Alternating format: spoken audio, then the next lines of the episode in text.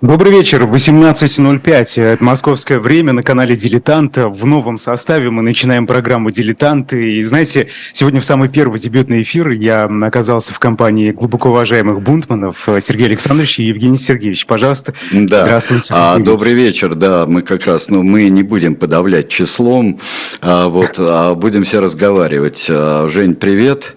Мы добрый как... вечер. Да, мы как раз Жене, когда у него немножко э, связь исправится и не будет подвисать, и э, абсолютно правильно, что я сегодня приехал, приехал сюда, хоть один человек должен быть, должен быть в студии среди плакатов журнала «Дилетант». Итак, у нас номер этот посвящен, посвящен ну, не только Бисмарку, естественно, а и а, объединению Германии, созданию Второй империи, и о том, как она функционировала, и о биографии Бисмарка, и о том, можно ли считать, а, можно ли считать мирное объединение, воссоединение Германии 1990 года аншлюсом, как это делают лихие авторы учебника для 11 класса.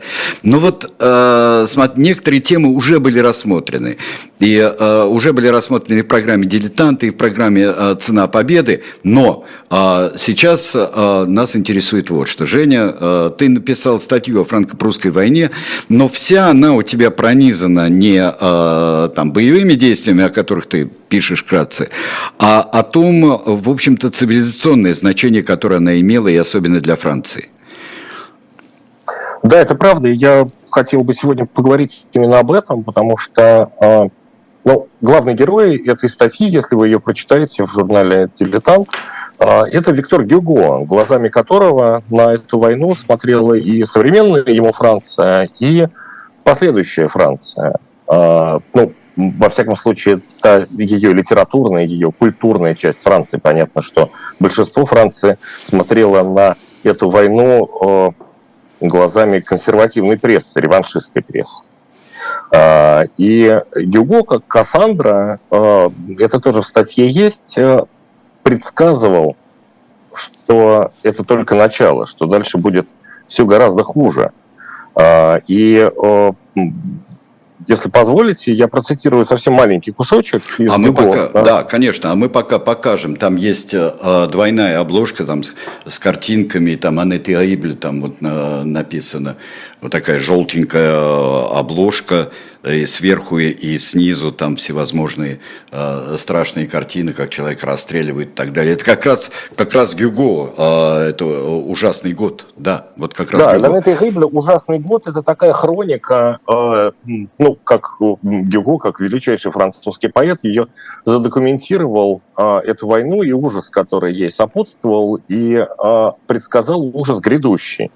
Да, и у него есть, э, э, ну, это небольшая поэма, это, э, это огромная поэма, состоящая из, из многих, из разных стихотворений, разного жанра совершенно, из с отсылками к античности, и античности он противопоставляет ничтожность Бонапарта. А, так вот, кусочек, который я хотел процитировать, «Всем этим королям» называется это стихотворение Юго из сборника «Грозный год». А, «Спешат, и пропасти они перед собой не видят. Так медведь на льдине голубой не чует, что она растрескается скоро». Вот маленький кусочек, и а, он потом продолжает и продолжает, продолжает эту тему, и тоже в конце этой статьи так вскользь, да, галопом и, э, рассказывается о том, что будет дальше. Да, что за одним Версальским миром, э, позорнейшим для Франции, который, подпис, э, который подписывали, э, можно сказать, э, Вильгельм с Бисмарком, да, тут а, авторами были только они, а остальные это пассивными наблюдателями. А, за этим Версальским миром последовал другой Версальский мир, и за унижением Франции последовало унижение Германии, а за унижением Германии последовала Веймарская республика и э, гитлеровский переворот и Третий рейх. Вот, и ничего, ничего из этого хорошего не вышло с э, реваншизма. Ну, это так, это просто в двух минутах, да, как, что произошло дальше и почему. Да, там будут аспекты, которые мы посмотрим. Да, Идар, да. Да, я хотел просто начать, наверное, с самого начала, да, собственно, вот э, до франко-прусской войны, о которой мы сегодня говорим. Какая, какие настроения царили тогда в Европе? Потому что на тот момент, э, совсем недавно, закончилась австро-прусская, э, итальянская война, да, 66 -го года. Собственно, вот что, что тогда царило, какие настроения в Европе?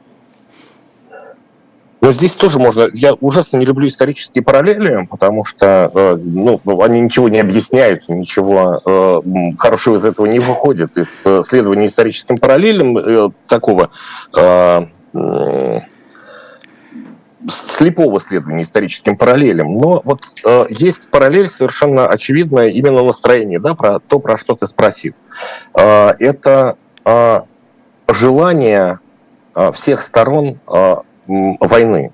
Одни хотели реванша, э, ну, за все, да, хотели стать великими, другие хотели стать великими. Точно так же, точно такие же настроения, еще хуже на самом деле, усиленные в 500 раз, были, были перед э, Первой мировой войной. И в первые месяцы Первой мировой войны есть э, прекрасная совершенно книга, э, она переведена на русский язык, э, Макса Хестингса, британского историка и журналиста замечательного, который в основном писал про Вторую мировую войну, еще у него есть монография про Вьетнамскую войну. Так вот, у него есть про Первую мировую войну книга, даже не про Первую мировую войну, а про первые несколько месяцев Первой мировой войны.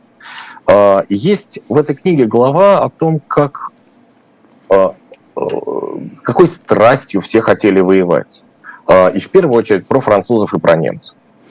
И вот такие же настроения, во всяком случае, как это описывается в советских учебниках в правящих кругах Пруссии и Франции, такие же настроения царили. И, кстати, Дюго тоже об, это, об этом пишет, что вот эм, Сейчас я, может быть, найду... О, вот, я нашел этот кусок. А, а, называется, значит, про, про Бонапор, Бонапарта, про Наполеона III, соответственно, французского mm-hmm. императора, который по путем переворота да, пришел, был сначала президентом Франции, а, Второй Республики, а потом совершил государственный переворот и стал императором Франции. А, как его дядя Наполеон Бонапарт. А, давно уж сказано, что Бонапарт Голяк был жуликом и млел в приятнейшей надежде ограбить Пруссию. Нас он ограбил прежде. Он трон украл, он подал и мерзок и лукав.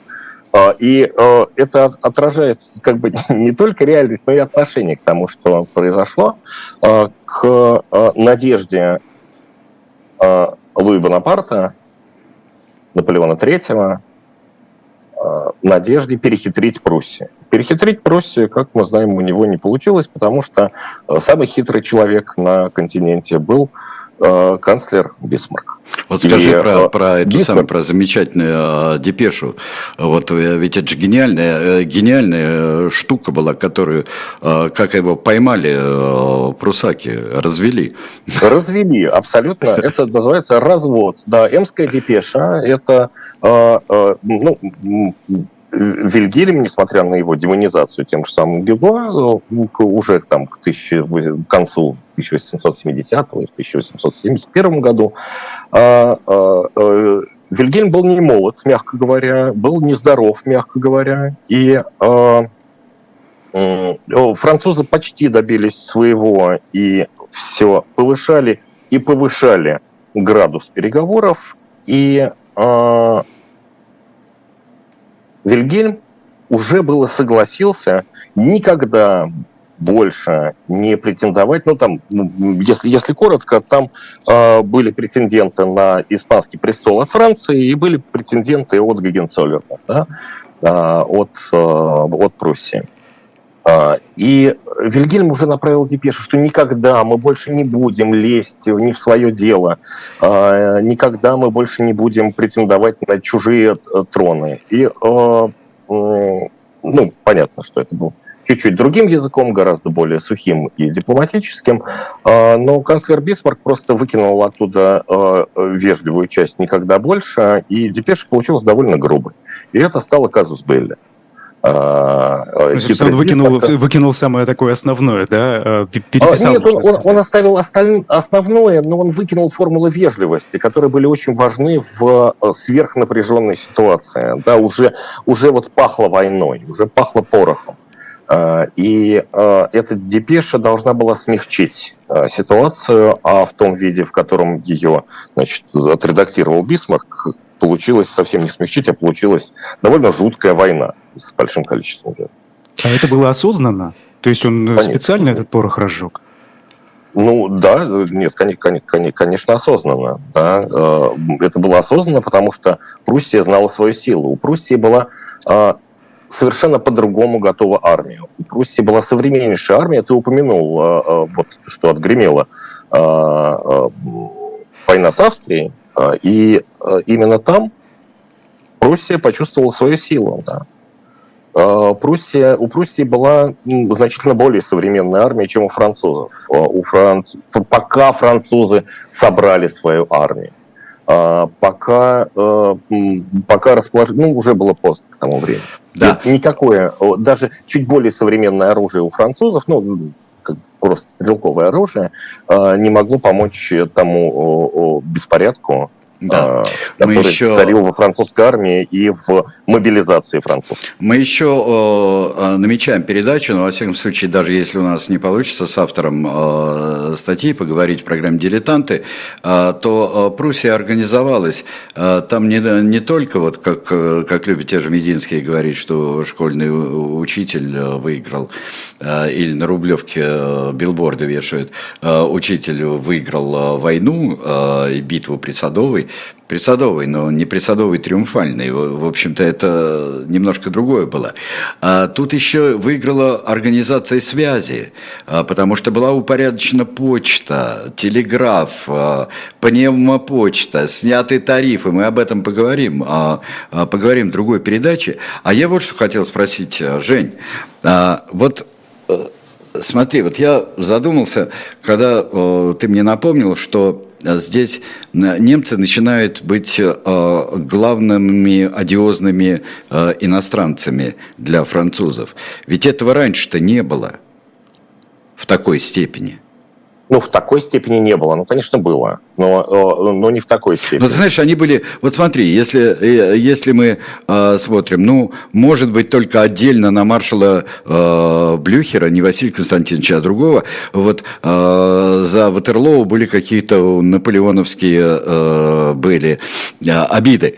Но... Э, Немцы как-то были иногда смешные, иногда ужасные, как наемники, а вот как э, нация, над которой надо э, политически смеяться. Вот я очень попрошу сейчас карикатуру показать, вот такую вот э, Боши типы Боши. Тут и доктор, тут и тебе и э, обер-офицер, тут и тебе фройлен такая невероятных размеров, и э, профессор такой вот есть.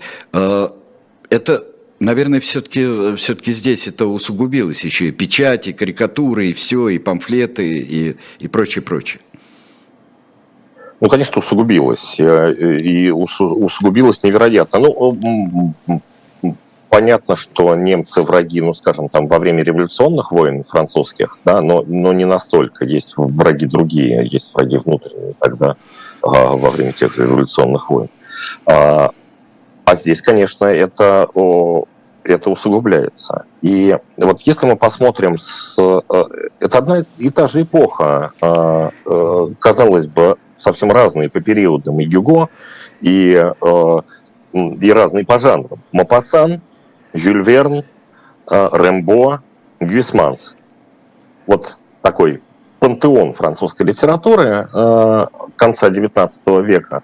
Э, это все так или иначе либо запущено, и то что, то, что почти каждый из них пишет про немцев и про войну, либо запущено франко-прусской войной, либо переживание травмы этой войны.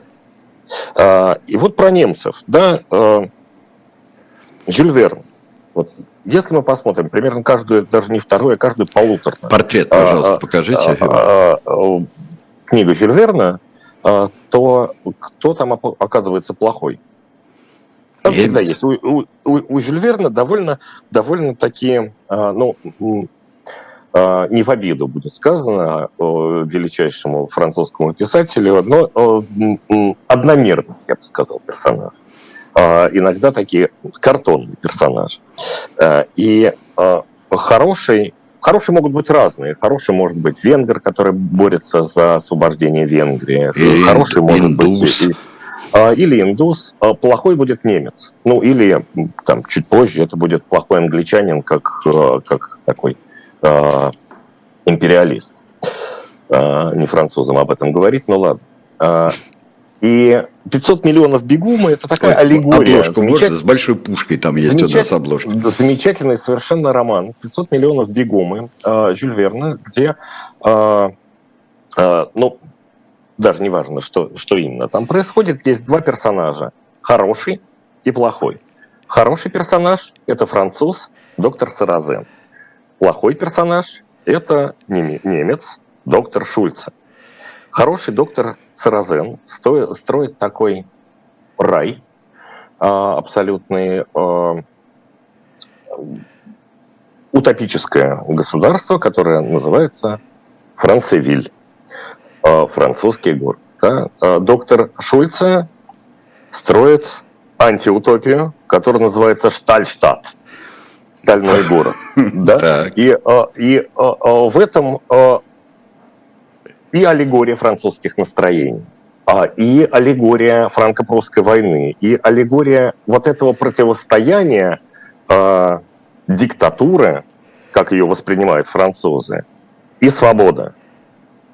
Свобода – это Франция и ее союзники, диктатура, ну понятно, да, это э, империя, которая создается как раз после франко-прусской войны, германская империя, которой не было до франко-прусской войны. Да? Франко-прусская война положила ей начало. Это, э, это э, корень немецкой империи. А, ну вот, а, и тот же самый Гюго, которого я все время упоминаю, который, я думаю, что и здесь будет, не только в статье, но и здесь будет главным героем, он это тоже предрекает. Он, ну как предрекает, или предрекает, или запускает, да, это представление Э, о, о противостоянии, о таком, э, о двух полюсах этого мира. И э, в 1874 году была в Женеве конференция, на которой Гюго, ну, Гюго туда не приезжает на самом деле, но он присылает туда письмо эмоциональное, как, какое только может быть. Я чуть-чуть вернусь к Юго потом и к его участию непосредственно во франко-прусской войне и э, отношение к нему, насколько важный, важный человек. А вот он пишет, значит, участникам Женевского конгресса мира он направляет письмо под названием «Вместо вопроса о мире, вопрос о войне». А, поединок между двумя народами, пишет Гюго, нет, Франция и Германия сестры, то будет поединок двух принципов – республики и империи. Вопрос поставлен так, продолжает Гюго. С одной стороны германская монархия, с другой – Соединенные Штаты Европы. Столкновение обоих принципов неизбежно, и уже теперь можно различить в далеком будущем оба фронта этой битвы. С одной стороны все королевства, с другой все отечества. Ну, Шубегов. без, да, без, э, я прошу прощения, да, сейчас, ребят, э, без, скажем, такого определения, как королевство, а с другой стороны все республики, а вот, а ведь, ведь правду пишет-то ведь правду пишет. И вот как мы читаем, а, читаем замечательные статьи у Томаса Мана, а, мы читаем «Две Европы», вот когда он эту, а, «Это война», когда он написал, слава богу, ее у нас, да, да так называемая СВО, ее успели ребята издать на русском, это прекрасное совершенно. И вот там он об этом пишет, то, что предлагает Гитлер – Он то, что предлагает Европа крепости, Европа порабощенных народов, и то, что, в общем-то, должно получиться, если свет победит. То есть, если союзники победят, то, то получится действительно нечто вроде Евросоюза, который предсказал, что тот, что этот, что тот, что этот. Так что здесь пошли принципы. Но Франция-то не сразу стала республикой. Она же проиграла как империя, а республикой она через борение некоторые э, год через два-три стала только. Нет, нет, почему же? А, а, ну, Наполеон уходит, э, Наполеона берут, извините, в плен.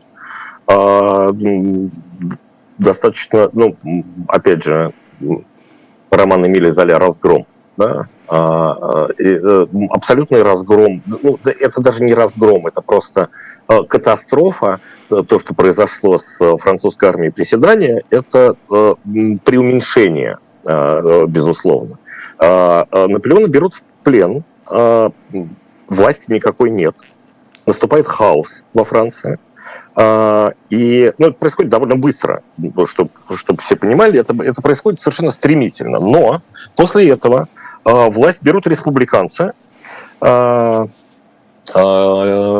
компания, и после этого абсолютно униженная, раздавленная Франция собирает заново армию, как Наполеон в 13 году, а, собирает заново армию и еще какое-то время сопротивляется. И сопротивляется довольно успешно, пока, ну, пока не происходит предательство. Вот. Ну, то есть э, тут, конечно, э, э, это, это война, и понятно, что ее так воспринимал Гюго, но она и для нас, на самом деле, выглядит как абсолютно античная трагедия. Даже сложнее, чем античная трагедия, потому что здесь есть место и предательству, а, и материубийству, если ну, так расценивать то, что сделал Луи Наполеон с, с Францией. И здесь есть место предательства, такое абсолютно античного масштаба.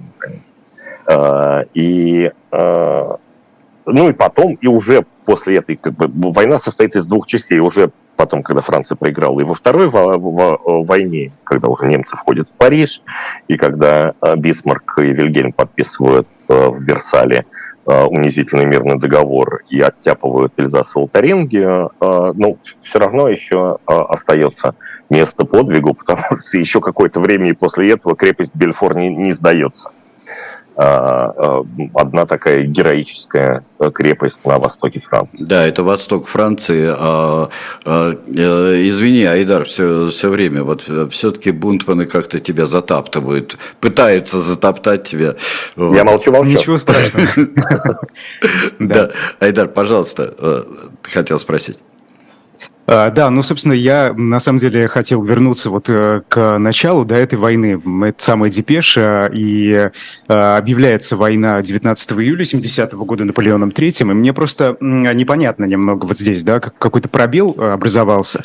То есть э, именно депеша стала вот тем самым толчком для начала этой войны, мобилизация, которая была проведена очень достаточно быстро, и через 6 дней после ее начала, собственно, началась эта война. То есть есть неужели не понимали, что э, сил-то не хватит, что как-то вот рано реагировать, по-моему, настолько устро. Не понимали. Не понимали на самом деле, потому что французская армия на бумаге была больше. А, ну, то есть а, а, даже в 19 это уже современная война, 19 век. Не такая, конечно, современная, как, э, э, как Первая мировая война со всеми ее ужасами. Но, конечно, полной информации нет. Ну, где-то там между Пруссией и Австрией идет война. Ну, хорошо, Пруссия выиграла, но что такое Австрия в в, в, уже в то время? Это совсем не та Австрия, которая была раньше, а, а, до того, как австрийский император отдал за Наполеона, еще того Наполеона. А, и а, Наполеон III понимал, что армия не очень его готова к полномасштабной войне, но он рассчитывал на э, Блицкрик. Э, как это не глупо звучит в контексте Франции. Геритуально надо, знаешь, Гереклер. Гереклер, да. Да, Гереклер, скорее она будет по-французски. Значит, а, а, а, рассчитывали на моментальное подавления немецкого сопротивления на выход к э, там, определенным рубежам, но мобилизация была проведена недостаточно быстро. Ну, как бы это кажется ретроспективно очевидно, но тогда это не казалось настолько очевидным. Проводит не так мобилизация, большая часть, там две трети пребывает в резерве. Здесь я могу ошибаться. Здесь э, э не совсем э, э, моя специализация и сфера, но э, что происходит дальше, просто э, вклинивается немецкая армия между двумя армиями. Ну вот э, э, была ли готова Россия к Первой мировой войне? Опять я провожу параллели. Ну, наверное, была, но точно так же э, немцы вклиниваются. Вот прямо э, э, такие флешбеки. Но все-таки были быть, вклинивается между двумя российскими армиями в Восточной Пруссии.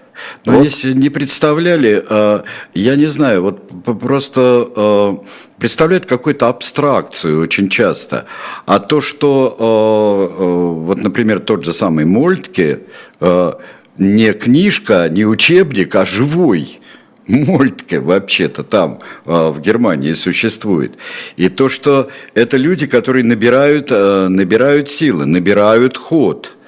И а, то, что э, говорят, что начинают выигрывать прошлую войну, да, но ведь прошлое, что показали э, масса всяких войн французских, и, э, и даже там участие в, в итальянской войне, и э, до этого Крымская война э, показали, в общем-то, что не все в, в этом заведении хорошо ну, Крымская война как раз скорее показала силу Франции, в общем-то. По сравнению и, с а, Англией, с Англией по сравнению, которая ну, там по сравнению была с Англией, по сравнению уж, уж точно с российской армией. Я об этом а, даже не и, говорю, да.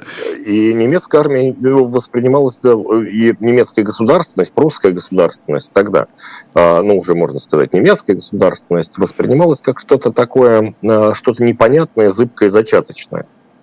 А, ну и, конечно, общая иллюзия, ну, а, можно здесь э, просто а,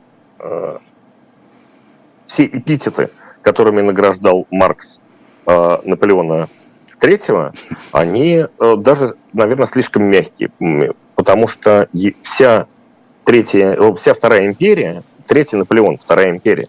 А, а, вся его империя это а, был такой абсолютный симулятор. Это было возвращение к тому, чего уже давно не существовало. И весь, все эти реконструкторы, его, его генералы, его генеральный штаб, его министры, это были иллюзии, которые они и испытывали сами, и заставляли испытывать Францию. Никакой второй империи быть уже не могло.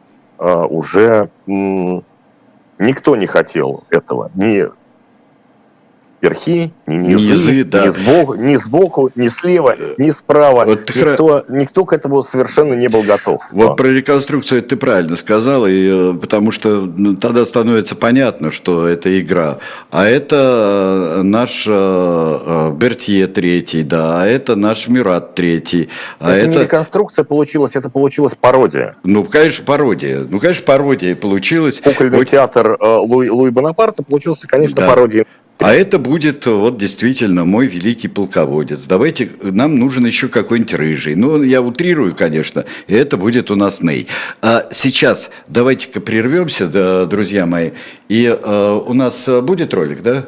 Будет ролик, а, а потом я э, буду книжки толкать вам.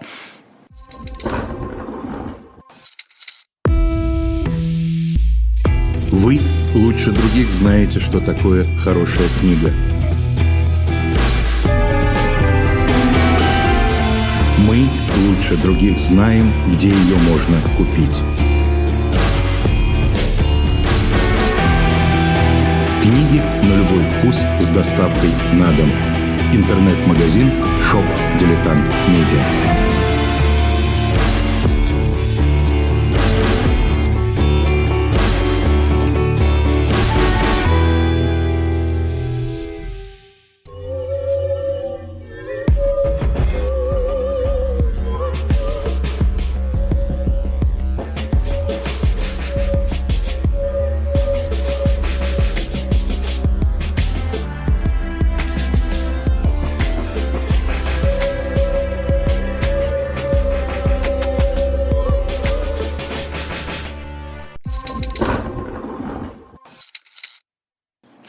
Я хотел бы вам предложить, э, чтобы «Дилетант Медиа» до выхода следующих э, наших э, графических альбомов, тут мы хором вздрогнули с Евгением Сергеевичем, а, вот, а, предложить вам пять э, набор из пяти, набор из пяти вышедших уже, спасти, спасти всевозможных людей. Э, я повторю, что я с удовольствием вам подписываю, те, кто просит моего автографа, хотя э, только к одному я имею отношение, к исторической части, но раз просите, пожалуйста, э, на великолепных строчках, которые сделал Алексей Никодоров, я подписываюсь э, на его э, на его романах. Пожалуйста, приобретайте это. А, коллекция от этого у вас ваша станет полной. Ну и я надеюсь, что в перспективе она пополнится следующими а, выпусками, которые мы готовим. Вот а, спасибо Сапсану, который в, в чате пишет прекрасно, что вот магазин «Дилетант», шоп «Дилетант Медиа». В один клик можно туда прийти. Вот, ребят, а, Айдар, Женя, я бы хотел а, э, все-таки спросить такую вещь. Вот мне кажется, вот когда мы упоминаем а, многих людей, да, вот Золя написала Дебакль, вот, вот этот самый крак, э, катастрофу написал, разгром. Э, Гюго написал очень во многом пророческие и общие стихи. У него и сцены есть такие, сцены из того, что происходит. А вот Рэмбо. Э, и Рэмбо написал одно из величайших э, стихотворений, э, как оно, «Спящий у...» «Спящий в, лаб... в ложбине», на русский вот, его принято «Спящий в ложбине», «Le dormeur du Val».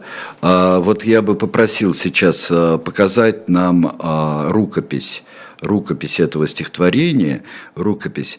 Это я скажу, что это для всякой войны это, это просто шок, когда ты э, видишь спящего человека. Это абсолютно э, плохо говорить кинематографическое, да, но ты действительно имидж, ты подходишь и видишь эти три дырочки у него, да тогда. И э, это становится ужасно. Вот это осознание войны а, как ужаса. Вот еще двойной портрет э, Рэмбо. Вот а, покажите нам. Вот осознание войны как ужаса. Это и а, это кроме всего прочего, роль э, Артюра Рэмбо? Ну да, конечно, но э, ну, надо просто еще ради справедливости сказать, что значительно позже было опубликовано стихотворение, да, он его. Ну это-то пишет, да, но оно написано, но оно все он нам пишет говорит. Его в 70-м году как да. раз, э, ну он же он же вообще с севера, как раз где с севера-востока Рэмбо, как раз где происходит весь главный ужас. И в 70-м он его написал, в 1870-м, и, по-моему, в 1888-м оно было только опубликовано в одном из сборников, а, уже таким, ну, не то что посмертным, но для Рэмбо как поэта уже, конечно, посмертным, может таким. Да, он вот, рано бросил а, писать, и все. А, почти, почти сразу он бросил писать, да, а, написав все, все, все прекрасное. И а, надо сказать, Э, я бы тут, может быть, обобщил бы даже не, не столько про Рэмбо, сколько про всех. Вот в самом начале я говорил, э, я перечислял. Фантаст, Жюль Верн. Э, мы здесь говорили про франко-прусскую войну у Жюль Верн. Натуралист, Мапасан, у которого еще там больше натуралист Золя, который, конечно, пишет про войну. Э, символист Рэмбо, спящий в ложбине, да, э, который абсолютно вот, ну, ну, не то что манифест символизма, ну, конечно, ну, вот это вот э, прибрежная трава, рваное серебро и, и так далее, другая такая цветопись Рэмбо. Гюисманс, главный декадент Европы, а, э, такой э, апостол декаданса европейского, э, журис Карл Гюйсманс, который написал великий роман «Нахуй двух», наоборот. И он тоже пишет про франко-прусскую войну. В, в 1880 году вышел вышел сборник, по которым командовал Мапасан, медалские рассказы, и ну, оттуда наверняка многие помнят, ну уж те, кто учился во французских школах, точно помнят Пышку, Буль Свиф, которая проходит во всех французских школах, ну и вообще одно из самых знаменитых произведений Мапасана, но там есть и рассказ Гвисманса, один из самых сильных в этом сборнике, Э, который называется э, «Мешок за плечами». Э, на русский он переведен про солдата, которого тошнит от войны, который ненавидит эту войну и который не хочет воевать. И во Франции царят два настроения, как в любой послевоенной стране. Есть, есть реваншистские настроения, которые, разумеется, преобладают мы вернем Эльзас и Лотаринги. Песня а, знаменитая, да. Ну, знаменитая песня. И не только песня, но вот все заголовки всех газет. Вот все время это рана, а, эту рану ковыряют Эльзас и Лотаринги, потерянные. И как только там засыхает корочка, они его снова сдирают. И, а, а с другой стороны, это ну, не то, что потерянное поколение, нельзя назвать потерянным поколением, поколением Мопассана э, и поэтов-символистов французских. Нельзя назвать потерянным поколением, поколение э, э, Мопассана и Золя. Э, но, э, разумеется, война запускает и это, запускает э, проработку э, этой травмы, и национальной, и человеческой – а, и э, физической и духовной травмы, которые получает Франция после этой войны. Ну да. Айдар. А... А, да, вот я хотел уточнить, а как, собственно, мы сейчас говорим про Францию, да, как э, переживали результаты этой войны э, в Пруссии? А, ну, не то, что переживали, в Пруссии почивали на лаврах, и, и в Пруссии строилась империя. А, а, довольно любопытно, как, как строилась эта империя в оккупированных Эльзасе и Алтаринге. Достаточно давно я об этом писал в, в рубрике «Маркс истории» в том же самом журнале «Дилетант» про марки Эльзаса и Алтаринге, на которых очень видно, как это все, как это все происходило.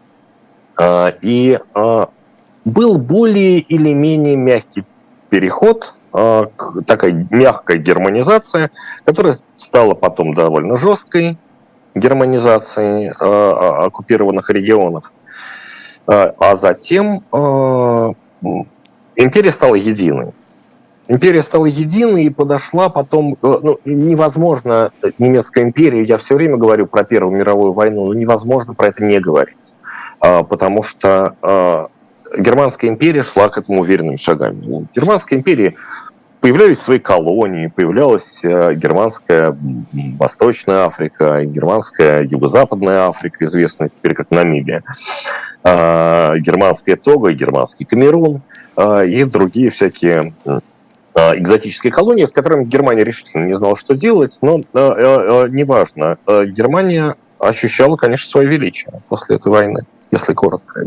Да. А, тут еще очень важный момент, э, когда ты сейчас заговорил, Жень, про э, Эльзас и Лотарингию, э, ведь везде на окраинах своей империи, везде потрясающие совершенно реставрируются, выдумываются, перевыдумываются монументы всевозможные или средневековые, или псевдосредневековые. Ставятся, э, ставятся памятники, э, я не знаю, от Армения э, до, до Бисмарка. Даже есть... Ну, естественно, и всевозможные пропагандистские плакаты тоже говорят, что вот да. Ильза Салтаринге вернулись в родную гавань. Эльзас Алтаринге навсегда. И, ну, это, это происходило и позже, когда Германия оккупировала разнообразные территории, а заново уже оккупировали Эльзас Алтаринге в 1940 году. Вот. Но э, это, это, конечно, ужасно любопытно. Но вот э, строительство Вильгельмов и вот эта вот мифологизация Вильгельмов, э, кстати говоря, есть один изумительный курьез – Э, в одном из немецких городов, в вольном городе Бремене, э, есть уникальный памятник, э, конный памятник Бисмарку. И все бременцы ходят больше, чем бременских музыкантов показывают, потому что это, это вот я не знаю, почти что конный Тимирязев. Вот. А э, если кто-нибудь помнит, э, я думаю, что многие помнят, великий фильм э, жанра нуара, который так называется «Великая иллюзия» где там происходит основное, э, основное действие. А один из замков, э, таких замков было много, где в том числе сидели Деголь и Тухачевский во время Первой мировой войны. Но во время Первой мировой войны все происходит в замке, отстроенном и реставрированном э, и перепридуманном в Вильгельмовскую эпоху. Это замок О Кёнигсбург в, в Эльзасе. И вот там как раз вот эта э, битва двух благородств, и благородство там фон Рауфенштейна, вот, э, и немецких офицеров, и э, пленных, вот это вся великая иллюзия и э, происходит. То есть это все та же спорная территория, бывшая спорная. Ну, безусловно. Ну, конечно, это уже было... Э, Германская империя – это уже не иллюзия да, и Германская империя вдруг после этой войны становится, э, становится главной силой. Только что была Великобритания и все остальные, и тут из, э, из ниоткуда, ну, во всяком случае, для императора Наполеона III из ниоткуда, возникает, возникает Германская империя. И потом по иллюзия, это, между прочим, то, что уже вот этот ресентимент гитлеровский, тоска по Германской империи и сделаем Германию великой снова, это, это, это, это, это, конечно, иллюзия. Вот, потому что то, на что попались французы 1870 году, на то же самое попались э, и немцы в 1914 году. 1914. Переоценка Это... своих сил и недооценка э, э, непонимания эпохи. А в наше время, э, в наше босоногое советское детство, Айдар, вот, а мы знали в основном, а в основном из этих событий, мы очень коротко изучали франко-прусскую войну, и она была в основном прелюдией к Парижской коммуне. Потому что Парижская коммуна – это было главное французское событие XIX века, помимо поражения э, в, под, э, в России 812 года. А вот главное – это мы изучаем Парижскую коммуну. Парижская коммуна все-таки э, действительно это очень важное, очень сложное и очень трагичное событие она вот она ведь она ведь тоже э, тоже каким-то образом она и повлияла на восприятие мира, на эстетику, и тоже это фактор слома было такого вот. Ну, конечно, Парижская коммуна очень... Э, это одна из глав франко-прусской войны, э, на самом деле. Это э, и результат хаоса. Ну, такая гражданская война внутри, внутри большой войны. А, и наравне с седаном, и это а, невероятная трагедия Франции в это время, Парижская коммуна, а, когда, когда французы, французы расстреливали французов. А, Леон Гамбита, вот я о нем хотел поговорить, собственно, когда, да, вот э, после э, того, как пленили Наполеона Третьего, э, он вышел на политическую арену, так скажем, на передний план. Тогда же не все хотели его видеть, собственно, да? А, или как, как воспринималось? А, ну, на самом деле у ярых республиканцев было меньшинство во французской представительной демократии. А, но а, это произошел в такой степени, а, такой невероятный коллапс власти в этот момент после, после Седана, да, после Седанской катастрофы, что только у республиканцев хватило мужества и хватило сил взять, просто сесть, сесть в пустое кресло Кресло пустовало. Нет, все, больше нет императора, больше нет Франции, больше нет правительства нормального. А, и а, Гамбита а, был один из, ну, как позже выяснилось, один из героев. Потому что это не просто вот, вот власть освободилась, посижу-ка я в э, кресле правителя. Это не то, что амбициозная задача, нет, это расстрельная должность во всех смыслах.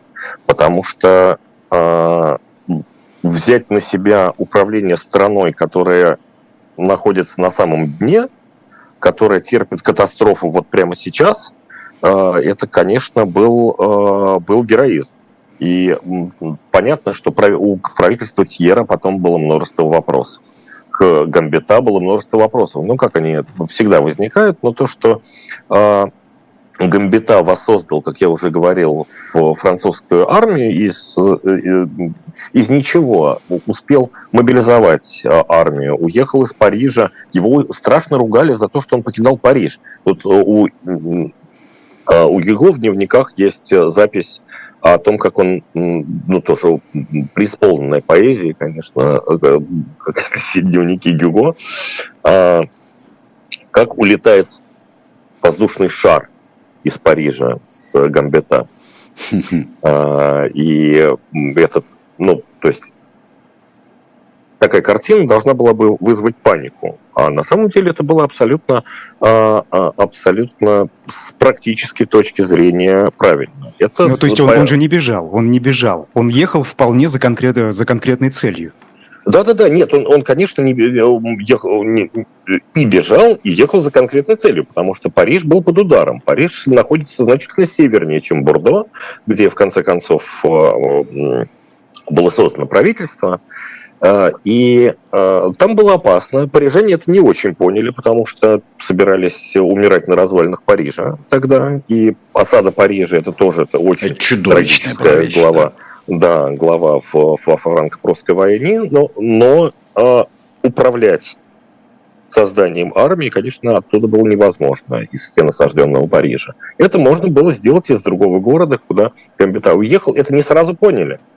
А, и его чуть ли не предателем называли. Ну, во всяком случае, бонапартийская пресса уж точно, э, там кто бы говорил, но... А, ну да. Ну и вот еще одна глава, я тоже вскользь об этом говорил в статье чуть подробнее. А, история маршала Базена, который по своей собственной глупости оказался в Мецце, в столице Лотарингии, Э, оказался там заперт. Э, туда не было ни одной причины, чтобы э, уходить в МЕЦ и оставаться там в осаде. Базен это сделал, очень долго там сидел, вел тайные переговоры с Бисмарком, и вот уже когда не, не то, что наметился перелом, но какая-то замерцала слабая надежда на горизонте, вот тогда маршал Базен сдал свою 150, по-моему, тысячную армию. И это был невероятный удар, удар в спину, и на этом, собственно, война и закончилась. А говорил ли кто-нибудь, он сохранил жизни солдат, зачем было подставлять? Уже ну, все было потеряно. Ну, во-первых, так говорил маршал Базен, которого потом судили. А, а, ну, ну, там действительно э, солдаты уже начинали голодать. Э, ассортенная крепость Мец была крепость не такая уж большая, э, и там был чудовищный беспорядок. И вошли туда в чудовищный беспорядок. Ну вот, что Мец, что Седан, примерно одинакового масштаба события. Я ну хочу... вот он, он оттуда вышел, и все, да. там несколько дней уже все, конечно, все, было решено, и Франция уже подписывала да. все договоры. Вы знаете, пока мы далеко не убежали, Сергей Александрович, если позволите, э, по поводу седана я просто хотел э, уточнить. Э, Наполеон III, да, которого там обнаружили и, наверное, не, не ожидали вот такого подарка в руки. Собственно, если бы его там не оказалось, то был бы седан вот тем кошмаром, который сейчас Я не знаю. Вот, вот если, если честно, я не знаю, потому что это действительно ужасно интересный вопрос. А, а, смог бы а, Наполеон III мобилизовать нацию? Потому что слабый, не очень умный император мог себя повести совершенно по-другому в этих обстоятельствах, когда ты оказываешься один на один с угрозой, и тебе надо вести за собой нацию. Во-первых, нация вполне могла быть готова. Я, не, честно говоря, у меня нет ответа на этот вопрос, чтобы, чтобы произошло. Но Наполеон, который оказался в плену у немцев, это был наихудший вариант, который ну, мог бы быть. Сбыли, потому что сбылись... нация ощутила себя преданной, потерянной и решила, что все кончено вот тогда. А, ну, было же, казаки чуть не захватили Бонапартия, да, вот, вот это еще а, к вопросу о том, что случается худшее очень часто из всего, что может случиться, и с вот такой э, другой империей, уже самой по себе э, очень смахивающей на пародию, вот случается все, что не случилось с империей первой. Но э, я бы еще хотел э, в, в конце про одну крючочек, одна иллюзия. Вот Гамбрита, который улетает на воздушном шаре Бордо, да, достойный, кстати, и Жиль Верна, и а, полета Сайруса Смита и, э, из а, гражданской войны а, в Америку на остров туда, вот таинственный остров. Но бордоская иллюзия 40-го года, 1940 года. И мы, а, в общем-то, можем только по следам там воспоминаний, когда формировалось это правительство а, в Бордо а, весной, в начале лета 40 -го года, которое ничего не могло сделать, где военным министром был, был Петен, а в его штабе находился Деголь, и что ничего не могли сделать. И вот была ли у них надежда, что может быть, действительно, мы сделаем лучше, чем в 70-м году, в 1870-м. Мы ну, опять конечно, сделаем ну, правительство здесь, Бордо, и из Бордо выйдем прямо сюда. Вот. Вот. Да, но на, это, на этот раз у нас нет маршала Базена, который нас предаст. И вот с этим тоже связана э, эта иллюзия, потому что в итоге все, э, вся ненависть э, народная, она была направлена против, э, против, ну, сначала против Наполеона, а потом э, на окончательного разрушителя надежд э, маршала Базена. Э, это вот э, и то, что так сосредоточились на на личности ну, довольно ничтожной маршала Базена, ничтожной, что касается боевых действий в 70-м году, mm-hmm. это, это, конечно, была большая, большая ошибка. И да. в 40 году действительно, возможно, ты прав, это была иллюзия непосредственно связанная с э, э, восприятием 70-71 года. А вот через одну войну, вот как-то вот повторяется все. А, Айдар Ахмадиев, а, Айдар, спасибо всем. Я по правам находящегося в Москве завершаю нашу передачу. Евгений Бунтман, спасибо. Мы будем продолжать анализировать номера дилетанта и э, выходить на из э, статей, которые там были, на другие, может быть, более э, широкие э, темы, чем, собственно, статьи в «Дилетанте». Спасибо большое всем. Да, это правда. Эфиры на живом гвозде продолжаются. Переходите туда, никуда больше. Ну а мы примерно в таком составе увидимся с вами на дилетанте еще в понедельник в программе Тираны, поэтому никуда далеко не да. убегайте. Две трети, из, две трети из нас. Всего доброго. До свидания. Спасибо. Пока.